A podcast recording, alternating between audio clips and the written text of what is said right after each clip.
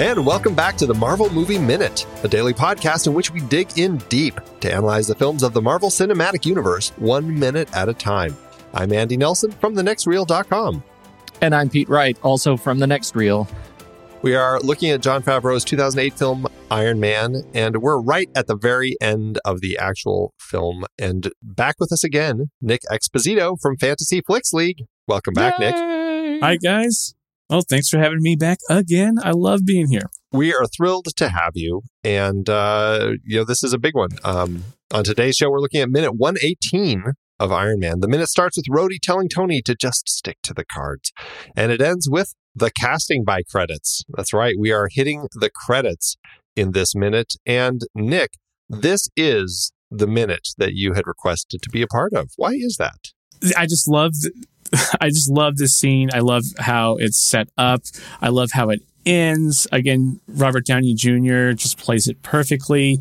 And it also sort of deviates itself from the comics. And, um, you know, it, it, it's, it's a while in Iron Man's history before he does reveal that he is Iron Man. And again, we've been talking about how this movie uh, does things differently from typical superheroes, and this is one of those things where it just throws out that there's there's no more alter ego, there's no more hidden identity. He just comes out, he says it people freak out and the movie ends. I just it's it's a subversion to this genre up until this point that I think is just very interesting and uh, makes it very fun. It's it's a great change from comic book history and and the whole as you kind of talked about the whole idea of heroes keeping their secret identities safe. I mean, it's a very big thing, especially when you look at like Peter Parker and and the the dilemma. I mean, they they bank on that all the time in the movies and and the, yeah. the comics all the time about you know you know how do I tell Mary Jane that I'm both and all of this sort of stuff. And I mean, they they play it up so they can use it very much for dramatic purposes. But this was a big subversion, and it was great to see them do something uh, different with it. What I think is funny, you say how uh, how everyone reacts so strongly as soon as, uh, and we're talking, of course, specifically. Robert Downey Jr. has the most wonderful uh, movie moment. Uh, I mean, this is probably just one of my favorite movie moments. It's so good. He's looking at his cards. He puts them down. He looks right into the camera and he says, "I am Iron Man," which is which is just brilliant. What's funny is as soon as he says that, though, like the the reporters go nuts. There are there are a few people that I want to talk about specifically. One is is Leslie Bibb, is Christine Everhart. As we've already said, her reaction is so static and I love it. Even as he says this, she doesn't move a muscle. She stays in the exact same position, almost like they did a freeze frame on her and rotoscoped her in as a still image. It's she is like I swear a hair doesn't move. It's amazing how good she is in that moment. I wonder what she's supposed to be thinking. Is she like shocked? Is she just like I knew it right. or how dare you? I think she's thinking what a dumbass. Like another man puts on a suit to be famous. well, that's funny because it does make make you wonder like why was her whole line of questioning uh, that we're talking about in yesterday's minute it was it, did she yeah was she suspicious? Like this whole you know this whole bodyguard thing like she totally yeah. didn't seem like she bought into it. So it does make make you wonder. It's like was she expecting this? I don't know because she doesn't give a smirk. There's nothing. But you know who does uh, actually have a reaction and write it down weirdly our favorite guy stoic stoic financial reporter who is sitting right next to her who now miraculously has a pad in his hands maybe he was holding it between his knees like he just kind of had it sitting there just in case because he was really unimpressed with everything he was so unimpressed right this yeah. is news people this is news yeah I'm telling you guys, Marvel Press Cinematic Universe, that's his power. He just uh, pad comes out of his hands. Agents of the MCPU. I can't wait. Ready to go. The other person who who really doesn't register much of a reaction at all. And I wonder if they had shot a uh, a shot of it or something. But you have Rhodey who's standing there next to Tony, and granted, we're only looking at him from the back, but he he like he notices the press and he just kind of he casually turns to Tony, and I I feel like he's reacting the same way he did when he came into the CAOC earlier in the film, like uh, practically with a donut in his hand, saying, oh, "What's up, guys?" You know, like as they're chasing this bogey. like his his reaction is so overly casual here. It's like I almost just, what are you? What is this reaction of yours? do do any of you guys know was that improv or was that actually part of the script? Like, was that part of the plan all along? From what I heard, uh, Robert uh, or Jon Favreau actually said that they had uh, they he loved the idea. This idea had actually come up beforehand, and uh, he thought it was a great idea, and he thought it'd be fun to do. He said, I think he said he loved the idea until he set out to make the sequel and realized how much harder he just made it on himself. um, but he's but he said he still thought it was a really cool idea. But um, yeah, so I mean, they they had the idea. I don't know what what uh, sparked that idea. I don't know why, but it is scripted that way. And I guess they actually told all the extras that were here that it's just a, dr- a dream sequence because they didn't want it to be leaked as a surprise. And so, oh. uh, so that that was kind of how they uh, got that to work. Wow. But um, very interesting. Yeah, yeah. Because oh, and so here's the script. Let me just read this because Christine Everhart is not in the script at all. It's a very abrupt ending, and I I am not a fan. Tony walks out, takes the podium, puts a hand up to silence the bubbling questions. Tony, I've seen the papers, I've heard the reports. That's why I want to put an end to all this wild speculation. The truth is, he looks to Rhodey, to Pepper, to the crowd. I am Iron Man. The reporters erupt in a cacophony. We end on Tony's face. So it's it's very kind of abrupt and it takes the the fun out of it that we had with uh with Christine. I, I think that they yeah. did a much better job here. Well, they give him a chance to be awkward, and we we you know I love you know watching these last two minutes of Tony being awkward. Actually, three minutes because we have the awkwardness between him and Pepper. Like it's just one like sequence after another of Tony potentially sticking his you know sticking his foot in his mouth, and uh, this last line of the movie is him saying, "You know what? I know who I am. I'm going to go ahead and take care of this." And uh, yeah. and and reclaim his identity. Uh, I think it's it's unreal. It's it's interesting because it it communicates that he's a guy who is like, I'm not going to keep secrets. I'm not a secret keeping guy.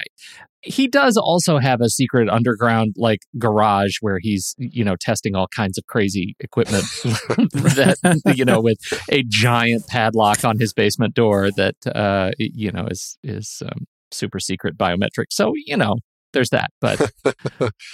except except when it gets broken. Yeah. And then he doesn't fix it, it just for decides, oh, well. weeks and weeks. You can get in through the ceiling. You can get through the, the through broken the giant glass. open garage door that is a garage like runway uh, that he has leading outside. Well, and so that really is what this scene is, right? Essentially, this is him uh, saying I am Iron Man is the functional equivalent of him blasting out all of the doors on his basement. Uh, you know? Yeah, it's also very much it's like Tony Stark. He finds his swagger at the end because throughout this whole scene, uh, as we discussed yesterday, you know, and, and, subsequently before that, uh, how he's like frumphering and, you know, kind of like, oh, how do I get out of this? And then he just kind of says, you know what, to hell with it, yeah. and just delivers the line with such confidence. It's so good. It's it's so well done. And and again, this is a moment of Robert Downey Jr. really owning this character and and his I think this is another reason why casting Robert Downey Jr. is perfect because he has that kind of uh, kind of a little bit of that arrogant swagger and that kind of cockiness that works so well. And so when you see him standing there and he's just like, I am Iron Man. And then he kind of looks at the camera and he gives that little smirk before you freeze on him and kind of it, it turns into that kind of newspaper looking image, like high contrast of dots. Like he, that swagger and that smirk and everything that, that he provides for this role is exactly what makes uh, Iron Man so successful and him so successful in the role. And I think why the Marvel Cinematic Universe was born. I think this moment is a huge yeah. reason for that. I, I agree 100%. I just love it. It's also if you, uh, in the comic book reveal, they, I mean, because this is kind of a, I guess, an homage to that because it's the same sort of setting. It's a press conference. Um, he's talking about some incident that just happened. Although in the comic books, it's a little bit different. There was a, uh, I guess, a a, a chase or a shootout happening on the streets below, and a dog was going to get run over by a car, and Tony somehow noticed it, and he jumps out the window in his suit. Uh, his like his business suit and then opens up a briefcase and that's where the briefcase suit comes from and he puts it on to save the dog and the his uh, the reporter or something is like, "You revealed this by saving a dog." Like, was very perplexed. I mean, it's actually much better done in the movie, but that's how the reveal was done in the comic book. that's, that's awesome. so funny, and that was um, and just to, the context of that was uh, this was when was that? When did that comic come out? I'm trying to remember. It was. Uh, I'm not sure. I don't know the issue number yet, but yeah, it was in the uh, late 80s, early 90s, I believe. Uh, I'm I'm finding something here that says it was Iron Man um, Volume Three, Number 55 out of 400 from July 2002. But maybe that's not oh, right. okay. No, that could be correct. Yeah, I don't know. Maybe I'm reading something else here. Yeah, it, it might. I, I know as far as you know, dates for me on the comics are a little fuzzy, but it was fairly recently. Yeah, yeah. He he saves this dog from this kid. Everyone sees it, and uh, yeah, it occurs. Yep, that's when it is. July 2002. Interesting. Yeah, I, I had a feeling that meh, I was debating whether it was like early 90s because the art style looks very interesting when I kind of Right. went back and looked at it. Uh, it definitely invokes that feel. But uh, I also, you know, Civil War and a lot of the those uh, storylines were happening in the comic books around that time. And I seem to remember uh, that could be this whole, that identity revealing was tied into that comic book arc somehow. So, They definitely had to set that up. It's like too, Civil War was Yeah. was 2006, yeah. and that that was the first thing I thought of uh, as I went back to rewatch this was how astute it was that they they open with this this change in this character to give to to peel off his identity in the first movie uh, it it sets the table for them to to really handle the iconic um, you know identity issues over you know the next six or seven movies which they ended up doing Yeah. like that's that ends up being uh, uh, really prophetic uh, change Well, one thing I really like, I, I do like about this scene, and why I wanted to talk about it, is it also, because of this reveal, it combines sort of two comic book worlds at that point. Like, because when you watch a comic book movie as a comic book fan, you're always okay. What what storyline are they going to follow, or how are they going to do this part about the character or this like story beat? And in this moment, it sort of it it it sets the tone that they're going to take the modern approach uh, with Tony Stark, but you know, obviously pull in some things from his past, but also at the same time, uh, you know, during that whole Marvel era of you know Civil War and everything, there was another comic book line called The Ultimates, which was sort of like a alternate universe take on the Avengers, which was a little more. It was billed as being a little more realistic, a little more cinematic, supposed to feel like a movie. And there's a scene where they're all sitting around talking about who would play them in a movie. And someone actually mentions, oh, I think uh, Tony Stark actually mentions, I think either Johnny Depp or Robert Downey Jr. should play me, which I think is kind of funny. But in that universe, Tony Stark is also very public. Like people know him as Iron Man. And so it, it's, to me as a comic book fan, it's signaling that they're taking all of these little cool moments about all these different comic book universes and creating their own thing with it. Interesting.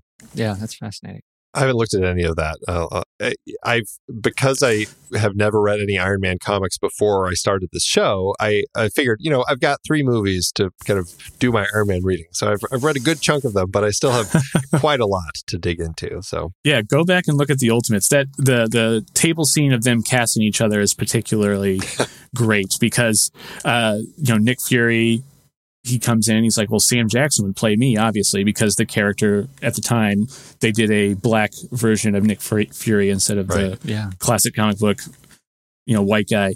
So yeah, it's it's it's very fascinating. I love that. There is a scene in the script that I wanted to uh, run by you guys that it technically is the end of the movie as it's scripted. And I can't help but feeling like this was potentially an original, like mid credit sequence type of scene. Um, let me just read it to you real quick. It's real brief. Interior Tony's lab, months later, night. Tony and Rhodey stare at a screen as the War Machine suit is being designed. Rhodey, good, and I want a Gatling gun on the right shoulder. Tony, and a rocket launcher on the left? Where are you going to store all that ammo? Rhodey, whose suit is this anyway? And do it in silver and black, would you? End. oh dear A little War Machine uh, uh, scene.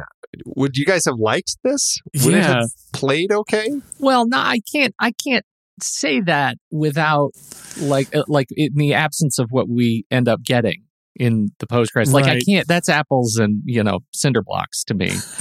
uh, I I do like the idea of this kind of a callback, especially because, you know, he says next time, baby, as he looks at the suit, you know, in the beginning of that Right. kind of big third act build. build. And so I, I like the idea of that. And it ends up playing nicely with the end title credits where we actually see the Yes, Gatling gun yeah. on the, the, the schematic uh, of the Gatling gun on the shoulder. I noticed yeah, that too. I think that Right, was really right. cool. So, um, you know, I, I like the idea. I like the idea of being a little bit more aggressive about bringing Rhodey and War Machine into the the sort of movie. But as it turns out, I I just don't think we need it. And I think what we got was so much better. It- yeah, is it needed? No, but as a comic book fan, I would have loved the heck Yeah, out of it. yeah. It- yeah, of course, I, I want to see that. And this would have been a good mid-credit stinger, which, interestingly enough, didn't really evolve in these Marvel movies until later on. But Yeah, right. I guess they could have set the tone early.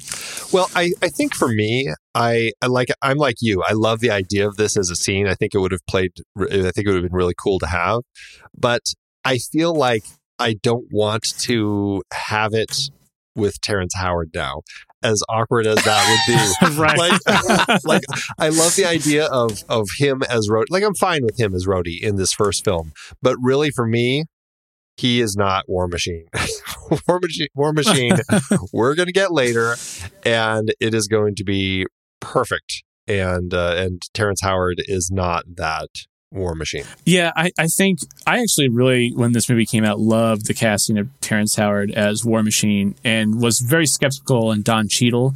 And Don Cheadle, I think, did a does a great job, uh, just because Terrence Howard definitely has that comic book War Machine look compared to Don. It's not that Terrence Howard couldn't have done it. I think he probably would have been fine, but it, I, he's just he. I, and and I I think largely it's you know a hindsight is twenty twenty sort of reaction. Right? Yeah, because I just think that Don Cheadle is so perfect. It's like I don't, I don't, yeah, he does a yeah, great job. I, I, I think it would be harder for me to watch Iron Man and have this scene with Terrence Howard like getting his suit built, and then to not have him as in the suit ever would have just made it a mm. weird scene for me. yeah. Well, do you guys have anything else with this movie, or should we talk about some of these credits? We're hitting credits now. I actually, yeah, these now d- these credits are awesome. By the way, the, how they're stylized, it, it's it's so cool, and I love that Marvel continued this trend. initially, apparently, according to Jon Favreau, they wanted something that was a lot more um, 3D CG sort of looking. They didn't want this kind of these kind of rough sketch sort of drawings that we have here. Like blueprint, Yeah, they uh, and, and he really kind of pushed for these, and uh, I, I'm glad that he got them because I, I I just think that they're fun. They feel like something that would be in Tony Stark's computer as he was kind of trying to come up with the design for all of this. It's cool. Yeah, absolutely. I uh, it it's I, I think the the you know the title design is done by um, uh, Prologue Films, uh, and I I'm a, a big fan of their stuff. And most recently that that I have seen them. I mean they they've done a number of of title sequences of movies that we've seen and we've talked about on the show. Um, you know we did uh, we did the Great Wall. They did the uh, the main end titles for the Great Wall, which were beautiful. They were beautiful, but the the one that that sticks for me is the the Star Trek Discovery main titles, which are a real departure. Oh, and, yeah. and they're behind that, and it's the same kind of look, right? That sort of blueprinty. Uh, we're we're building a real thing out of a schematic um, kind of look, and I think it's just it it's really great, great work. Um, I did find a fantastic post and I'll say fantastic in in quotes that of of uh, people on Glassdoor who are talk about how terrible they are to work for, which is really sad. Oh, That's- you know, that's sad. But uh, but my goodness, they they've turned out some great work. They're great to look at here, yeah. And uh, um, I'm not going to be go knocking on their door anytime soon to get a job, but No, I do that's like to look at Yeah. these Yeah. They're great. what do you guys think of the song choice?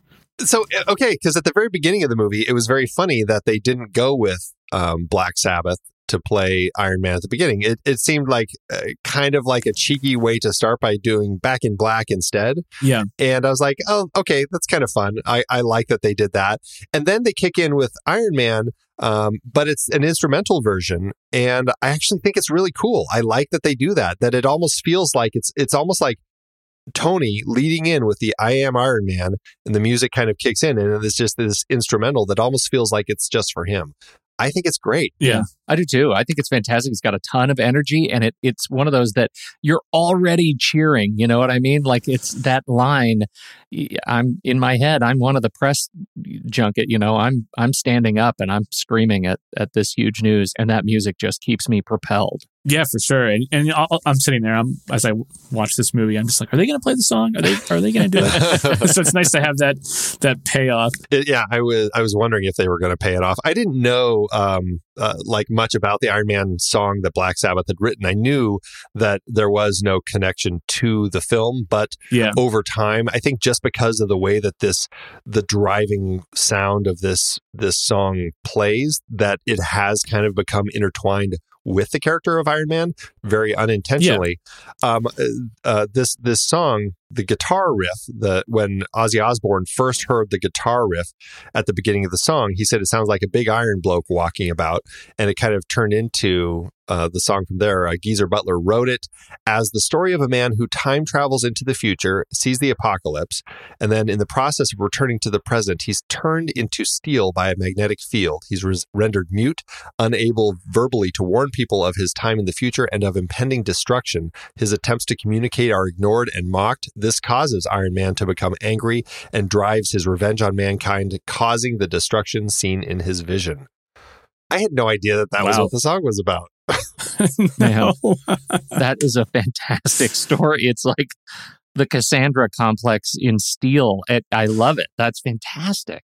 I'm not a big enough fan, apparently. Let's get a cinematic universe of that. Yeah. It's well, it's one of those songs that I, I just know the beginning and I know the the riffs and kind of the way that it plays, but I don't listen to the words that that well clearly because I probably would have figured it out. But that's that's that's fascinating. Yeah. I think that it's important to note that they did not pick Iron Man by Eric Dolphy, the avant garde jazz musician, or Iron Man by uh, Die Krupps, the electro punk group. Both of them have a song called Iron Man. Nor did they Ooh. pick anything from Pete Townshend's The Iron Man, the musical that he wrote in the 80s. That was a complete bomb. So. So I think we can count ourselves lucky wow. that they went with the Black Sabbath version. Do any of those yeah. have a narrative story as good as the Black Sabbath version? I feel like the jury's out until we know what the what yeah. the easy listening version is actually about. Well, let's just say they definitely are not easy listening. The, uh, it's very avant-garde jazz, Eric Dolphy's version. It's like a nine-minute just acid jazz sort of song, and I was like, "Wow, this is not not uh, what I want to be listening to." And uh, Krupps was just it was very it was electro punk, and just it very much feels that way.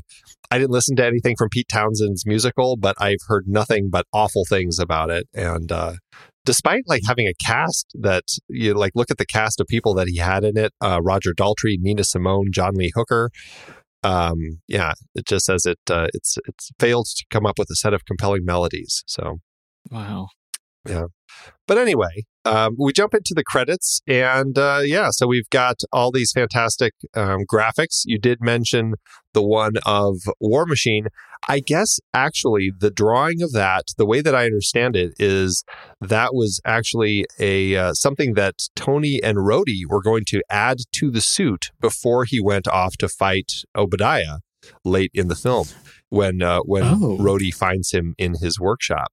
Um, they were just boosting the suit up to go fight. And I guess by that point they realized they just need to move the story along. It wasn't necessary, but they kind of kept the drawing and incorporated it there. That's cool. That's very cool. That's real cool.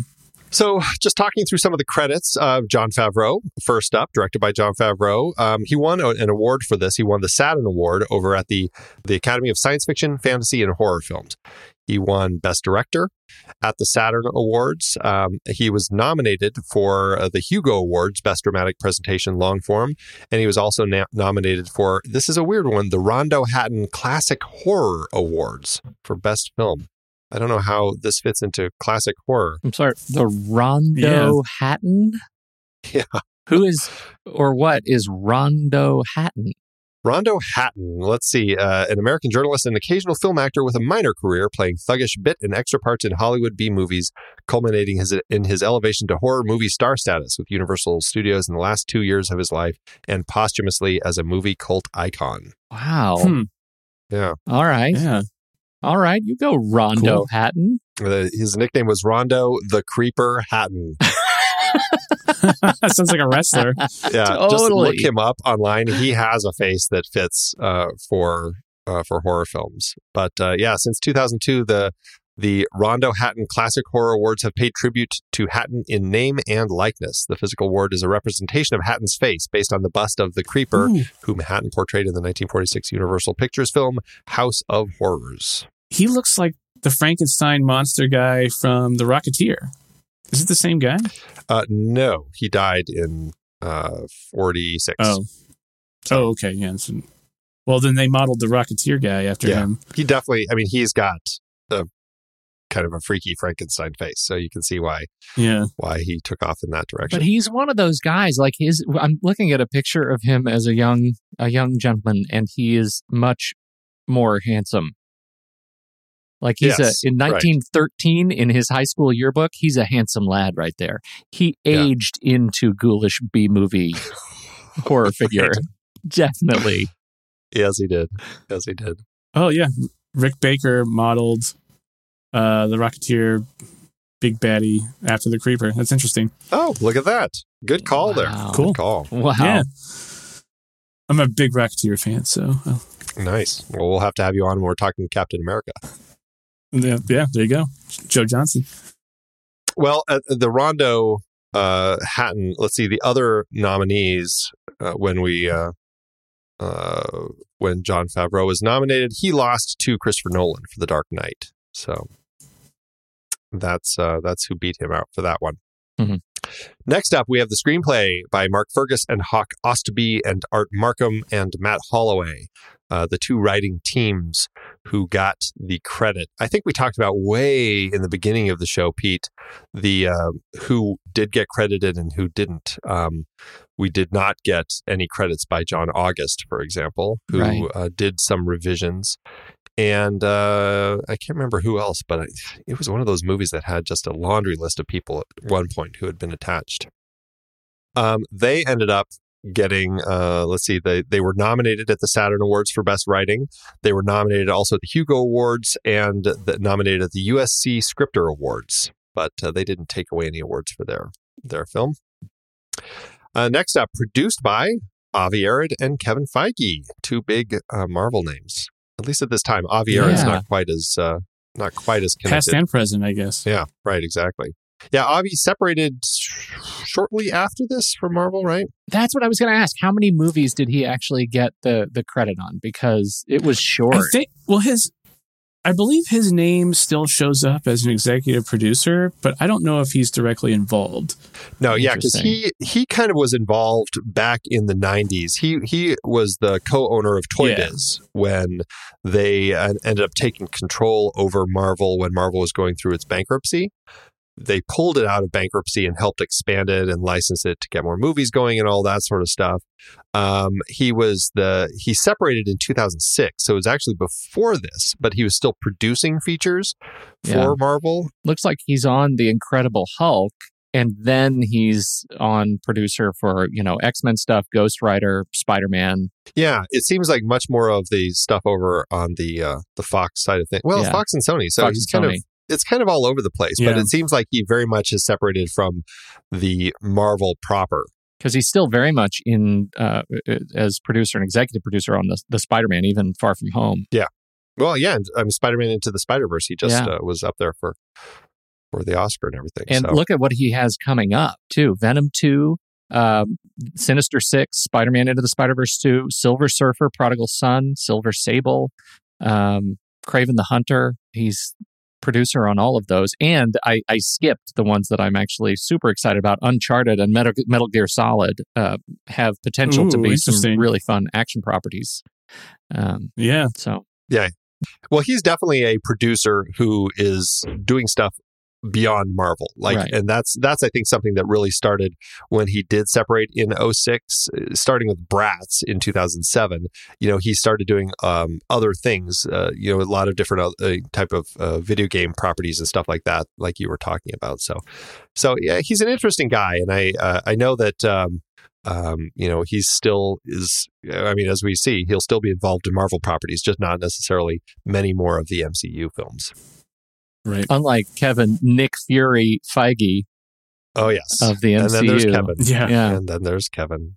This, of course, was not his first uh, Marvel credit. He his first was back with X Men. He's an interesting guy. I didn't realize that uh, he came from a family of uh, people in the in the industry, but his uh, his uh, maternal grandfather was a TV producer in the '50s who did soap operas like The Guiding Light and As the World Turns. God, no wonder Yeah. I like him so much. well, you know, it it, it kind of makes sense, uh, you know, if he's got this TV background because you know the Marvel Cinematic Universe has kind of become a giant television Yeah. show. Yeah. That's a good point. That's uh actually really interesting. Um, I, I, well, and I think he's just the sort of guy who he was a comic lover, and I mean, this is that's really what Avi Arad saw that brought him in, right? I mean, he was he. I, I love this story about him how he applied to USC before high school actually started. he started applying, and I, I think it was like every year he applied, and he applied five times, getting rejected every time. But it was because all of his favorite directors had gone there, and then finally on his sixth application, he finally got accepted. and then and then he was uh, he was kind of a, a, an executive uh, a producer, a, an assistant to executive producer Lauren Shuler Donner on Volcano, on You've Got Mail, and then uh, when they were working on X Men, um, she made him an associate producer because he knew so much about the Marvel Universe, and that is really what impre- impressed Avi, who brought him in as his second in command at Marvel in that year in 2000, and then uh, 2007 he was named president of production for Marvel Studios, and uh, and this is where we are. This is where we sit now, all because of that. How do we feel about Kevin Feige? Like just in general, in terms of his stewardship for comic book lovers who, who are watching this unveil on the big screen, uh, how do we feel about him? Yeah, I, I mean, I think he's great. it's amazing what he's done, you know, with this universe and all these properties, and you know the deals he's made to even get ones that weren't under his umbrella originally. So, I mean, this guy, he's they need to lock him up. I wish they would do what he does with Star Wars. You know, uh, that would be whatever he was able to do. I just think has uh, it, it, he's the magic maker in, in my mind.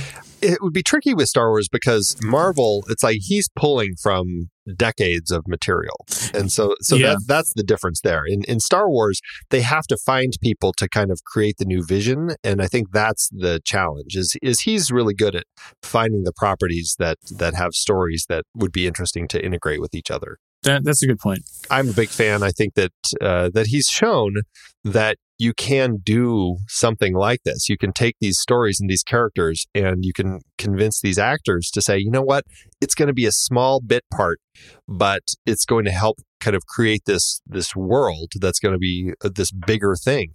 And I love that he's been able to kind of lead the charge to do that. And all of these actors who have kind of signed on board to jump in and and kind of be a part of this, I think is just really, really exciting. Yeah, it's like how did he convince them? What did he say, or like what was his pitch? Uh, that's what I've always been curious to know. Right. And and again, you know, I watch the the behind the scenes stuff and it just feels so legit the community that they have created out of these major stars that they still want to come back and do their you know 6 10 15 minutes of screen time and and be a part of this community um, you know even in movies where they are not the title character and i think that is a remarkable thing that they've been able to build over these 22 movies They- They've definitely found people that don't have huge egos. Where you know it's it, again going back to Star Wars. It's like you know how they had to convince Harrison Ford, you know, dra- picking him up, you know, kicking and screaming to get back into a new Star Wars movies. Where it seems like all of these guys, the people that they've casted, this is like, oh yeah, of course. Like it, it, it's not a big thing for mm-hmm. them. I do you think some of that is also like Harrison Ford and and that whole era of actors they didn't grow up in a period where you were signing like you know six or nine picture deals it seems like it's a very True. different sort of thing and and harrison also seems like the sort of person that never would have wanted to actually right he never would have like done that, You yeah. know, he's a- Well, I, and it's also you know just the the movie industry. I think in general, you know, you don't really have that single giant movie star like Harrison was back in his day. Um, whereas now, you know, it's it's been these more group efforts. right right We go from uh, th- this producer credit to executive producers uh, Louis D'Esposito, Peter Billingsley, Jon Favreau, Ari Arad. No relation. J- Uh, the other Jon Favreau or the Ari Arad? Uh, no, the uh, D'Esposito. So right, the um, so so D'Esposito was um, pro, so that I didn't know all this. He at the time he was the president of physical production of the studio, and he oversaw the budget and timeline of all Marvel Studios features, including this. And then November twelfth, two thousand nine, he was promoted to the co-president of Marvel Studios uh, uh, with um, Kevin Feige, and um, and he was uh, doing that uh, uh, since 2009, and so that's uh, that's who that is. Um, Peter Billingsley, I feel like we've talked about back when we did our uh, minute where he appeared. Um, and do you guys know anything about Ari Arad, other than I'm assuming relation to Avi? Everything I'm looking at is it, it it's such a sparse bio. Um, Yeah, it feels purposefully sparse. I mean, you, I've got a, pic, a picture of him. He doesn't look like Avi Arad. He's on uh, on the Marvel Cinematic Universe uh, fandom wiki, uh, but the um, the extent of his bio says Ari Arad was an executive producer in Iron Man, and that is the end of it. Yeah. That's the whole thing. Right, right. He's gone on to do Ghost in the Shell, Punisher, Warzone, and Ghost Rider, Nicolas Cage. Well, then we go to our next executive producer screen with Stan Lee and uh, David Maisel. Ah, Stan. Oh, Stan. Good old Stan Lee. Yeah, I- wonder what his direct involvement, if any, in any of these movies, because he's credited as uh, EP on every almost everything or everything. Oh boy, let's see.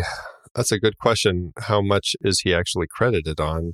Well, he's certainly. You know, we we never did the IMDb game with Stan Lee, and I feel like we should. Although you're both probably staring at his IMDb page right now. you you actually got me right. I'm not looking at it yet, uh, but I was. I was on my way there, Andy. if you guys had to guess what Stan Lee's, what four movies IMDb says uh, Stan Lee is known for, what would you? What would be your guess? Ooh, Oh, I would. Yeah, I, let's see. Iron Man for sure. I think uh, The Yeah, first the first- Avengers. Hmm. Black Panther, maybe? That was huge. I just want one of you to say the trial of the Incredible Hulk. Definitely got. I think it's got to be Spider Man. Maybe the Sam Raimi. That- I was going to go there too. Yeah. okay, okay. Um, And let's see. What's what's one more? It's a it's a tricky one because he's been in like every Marvel property since since they started pretty much. So it's like which Cap. I'll do Captain America. The first Avenger. Let's do that Okay. the New Mutants. Oh wait, that's not out yet. um, any uh, X Men? Okay, so that so the, those are yours. I feel like we totally crashed and burned on this, and you haven't even told us the truth yet. Yeah, I don't feel yeah. confident about any of these. Well, you're you're right. You shouldn't feel confident. Did we get any of them? yeah. Did we get any of those? This is what they are. Uh, the the four are Black Panther, Doctor Strange, Avengers: Age of Ultron, and Guardians of the Galaxy What? Volume Two. What? wow. IMDb is broken. What the? How how Yeah, do they come? Up, I, like I, I, you know, I just I I'm always curious about their algorithm and why are these the four films that they've picked for Stan Lee? I just don't know. No Spider Man. Like that seems like a lock to me. yeah, Spider Man seems to be. It's got to be the number one in, in Avengers. Yeah. It's Captain America. I guess I can understand that was a reach because that was more Jack Kirby. But oh man, I you know Ultron I get because that's a good one. I really liked his cameo in that one. Well, and I love. I, it's not like I, I love Guardians of the Galaxy Volume Two. I'm trying to remember what his cameo was in that one. Was that one where he's sitting with all the the oh the people at the yes. end talking with them? yeah, yeah. Okay. yeah, he's like telling Okay. them the stories in the space outfit. it's not a. Yeah, it's not a great cameo. but but no, it's I- of but like- why? What are they? Yeah, I mean it's cute, but you know, What was his Black Panther cameo? I'm trying to remember what his Black Panther cameo was. And what's his Doctor Strange cameo? Yeah, I don't. Oh wait, no. Was he a patient in like in the hospital? Uh, the Black Panther cameo. He's in the poker game. Oh, and uh, he yeah, or he's not poker. It's Oh, uh, okay. uh, blackjack. he's playing craps, A crap. and Okay. um, and he says to uh, Dr. Watson, what's his name? Uh, I'll just hold on to these and takes his chips. right, right, oh. right, right, right. Yeah. And Doctor Strange, do you remember that one? I don't, but I'm so fast. Stan Lee, Doctor Strange, cameo. Google Fu. Exactly. Cut this out. Make me look good. Oh, he's on the bus, you guys. How could you forget this? They're in the the the city fight, and the bus is sideways, and Doctor Strange and Chewie fall, and they land on it sideways, and and Stan Lee is through the window. oh, right, right, right. Yeah. Oh, okay. Ah, it's an odd one Um, to pick as one of his kind his cameos. Yeah, not a great one. yeah. Huh. What's your favorite Stan Lee cameo? Ooh. A lot of people are saying they they love the Captain Marvel one. I do too, but I wouldn't call it my favorite. I am a little partial to the one here in Iron Man because I just think it's played really nicely and it was just such a fun surprise. Uh, yeah. Gosh, I don't know. Oh, I also feel like the first Sam Raimi Spider-Man, I kind of like. It's it's not a big one, but I might say the trial of the Incredible Hulk, Andy. uh, thank you, Pete. Thank you. I definitely like his Age of Ultron cameo with Cap and the War Buddies. I think that's yeah, a good that's one. That's a nice one. That one just feels really authentic. I like that one. yeah, well, it's Spider Man 2. He saves a pedestrian from falling rocks. Yep. That's Yeah. right.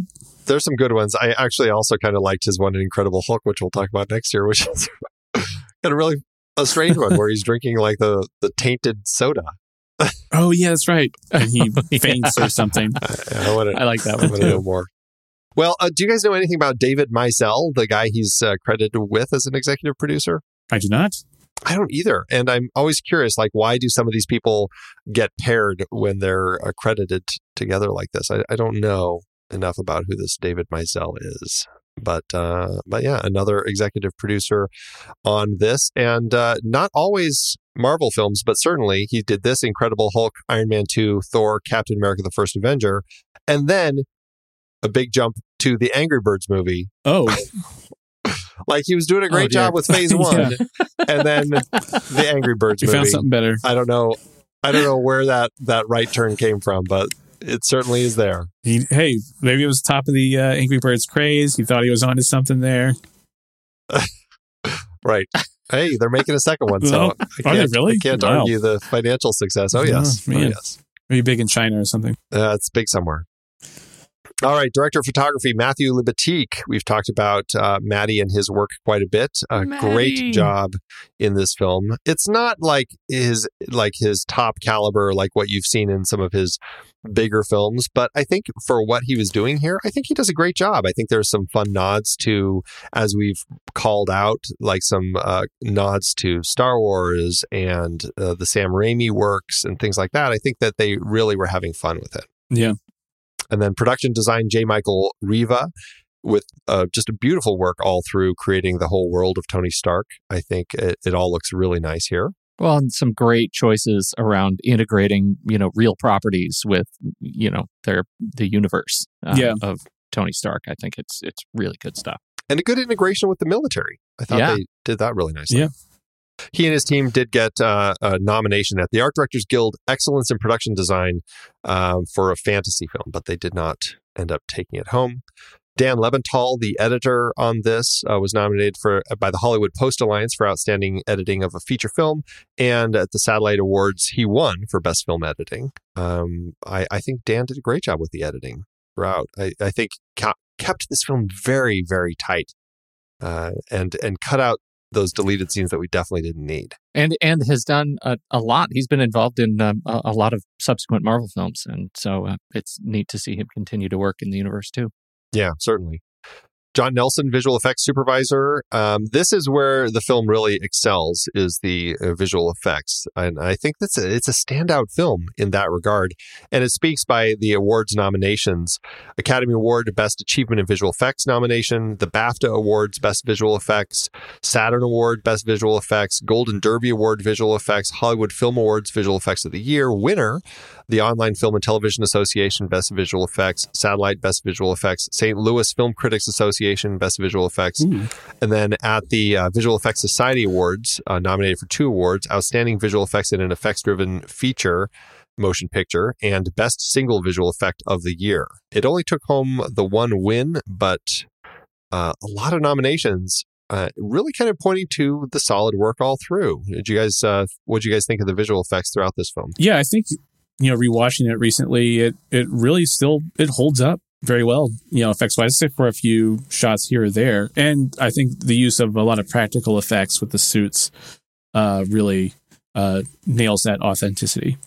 I, I totally ag- agree. Um, the the thing that I, I like the most when we started this movie, the the critics of some of these Marvel movies, Uh, at least some of the, the critical commentary is, and oh, it's just you know what we've said, you know, time and again is oh, it's just you know fake things throwing things at fake things, and some of the Marvel movies have kind of launched in in that direction. You know, I mean, Infinity War is you know a, a lot of visual effects, like 150 straight minutes of visual effects work. Yeah.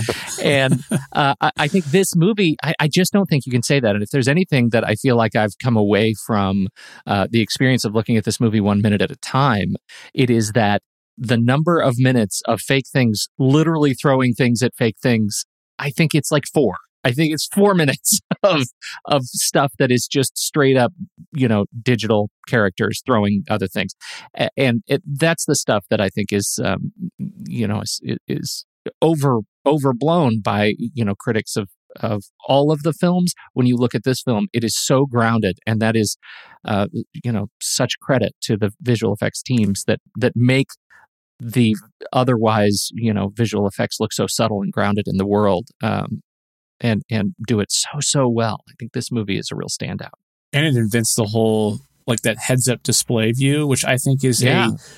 a amazing and very clever way to get the actors a lot of screen time, but then in other shots have the superheroes wear their damn masks for crying out loud. Yeah. Because that always drove me nuts about like Spider Man, the, the, Sam Raimi versions, is that he's always finding an excuse to take his mask off, and Spider Man would right. never do that.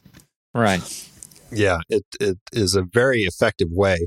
Still doesn't work for Spider Man. He still doesn't. You know, it's hard to put a HUD yeah. in his little uh, pullover mask.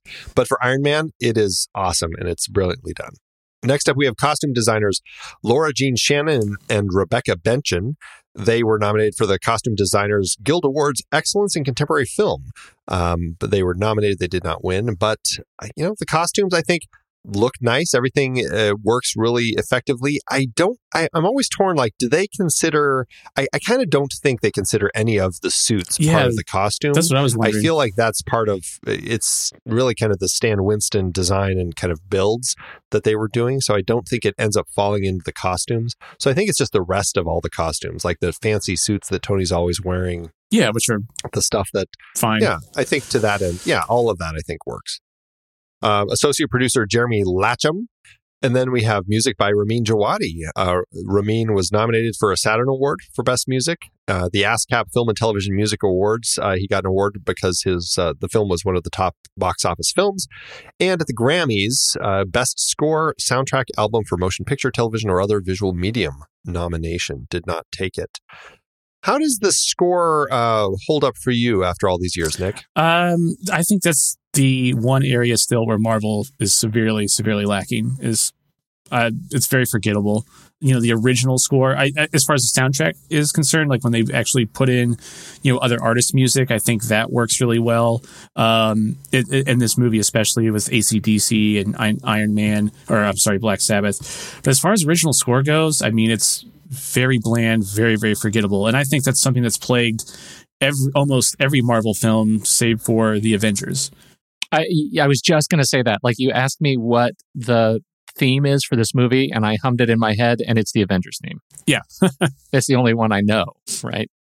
I there are a few that I think do stand out. I think Doctor Strange is another one that I think totally. it's a brilliant, brilliant score. Yeah. And weirdly, Thor, I think Patrick Doyle had some nice themes for Thor, but I do agree largely that Marvel really still suffers from strong thematic ties in their music. It just, I, I, don't know why. And Ramin Djawadi is an interesting choice. And I certainly enjoy the music. Like, I, I think that the, the electric guitar, the kind of the driving theme for Iron Man, yeah. it's nice nice, but it's brief and it doesn't like it, you don't walk away singing it really. I mean, maybe you're like you know sort of stuff, but it's not like you don't really feel like there's that John Williams feel with the music. Yeah, like you know, Superman. Everybody knows what John Williams' score with Superman sounds like, or even Danny Elfman's Batman, or or um, uh, what's yeah. uh, was it? No, who did uh the Dark Knight trilogy? That I mean, that score. Hans Zimmer and James Newton Howard. What's so interesting about Ramin Djawadi is that he has ab- absolutely written, you know, themes like that, right? I mean, eh, yeah, you asked me to hum a Ramin Djawadi thing, and I immediately go to, you know, Game of Thrones or Westworld. Yeah. I mean, those are properties of his that demonstrate exactly this kind of skill. And I think the Iron Man movie uh, just the the theme Iron Man got in the way of of um, yeah. It's like how do you top that? Maybe how do you top that? Well, right? and, and I think part of it is Jon Favreau had always worked with John Debney, and even after this, he'll work with John Debney on Iron Man Two. Um, and uh, but John Debney ended up having like four films that he was scoring this same year, so it was unavailable. And Ramin Djawadi actually knew this was happening, and he's a huge fan of Iron Man, and so he actually sought out the production. And they'd finished filming it; they were still editing it, but um, he started playing with the ideas just after seeing a trailer and stuff. And because his time constraints were really short on this, they didn't have a lot of time to do it, and so he ended up having to get some help with some of the arranging and stuff from Hans Zimmer and from the remote control team. And uh, and so I think also that doesn't help. Unfortunately, I like that he's a fan, but also it's just one of those things where they don't have a lot of time to do yeah. much with it, and it just leaves you in a state where you get some good themes that work well in context of the scenes they're in, but nothing that ends up being very memorable. Unfortunately, yeah. So. Well, that's Ramin Djawadi. Uh, then we go to music supervisor Dave Jordan and casting by Sarah Halley Finn and Randy Hiller. They were nominated for Casting Society of America Artios Award for Outstanding Achievement in Casting for a Studio Feature.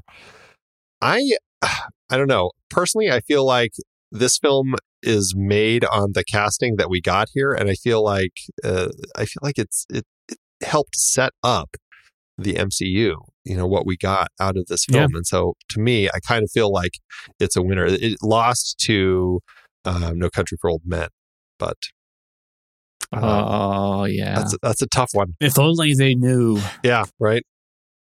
Ah, well. Um, well, that's kind of the end of uh, today's credits. Uh, do you guys have anything else about any of these credits, or should we just wait till we can talk more credits tomorrow? What a cliffhanger! Yeah. oh. yeah, we're going to end on some more credits. What comes after casting? I know, I know. Ending on casting. We'll get tough. standard credits. This has got to be the end of the stylized, right? Or is there still? No, no, we're not quite at the end of the stylized. Oh, we'll get okay. a little bit more of the stylized tomorrow. So, well, sounds good. Awesome. Well, Nick, would you like to remind everybody where they can find you out there online? Yes. Uh, go to www.fantasyflixleague.com. That's F L I X. Um, it's uh, fantasy football for indoor kids. It's where you can play something like fantasy football, uh, but with movies. And if you don't know what fantasy football is, we have a great tutorial on, on our homepage, which will teach you all about the game and how to play. Uh, we also have a podcast, the Fantasy Flix League podcast. We sort of break down box office, up, uh, talk upcoming attractions and trailers, and uh, really kind of deep dive into the game and how the game is played to kind of give you a leg up on the competition. Fantastic. Well, check that out, everybody. In the meantime, that's it for today's show. Thanks so much for tuning in. Make sure you subscribe to the show for free at marvelmovieminute.com. Join us over in our Discord chat room and follow us on Facebook, Twitter, and Instagram at The Next Reel. And if you like what we do and you want to support us and get some cool stuff, become a patron over at thenextreel.com slash Patreon. Until next time, true believers,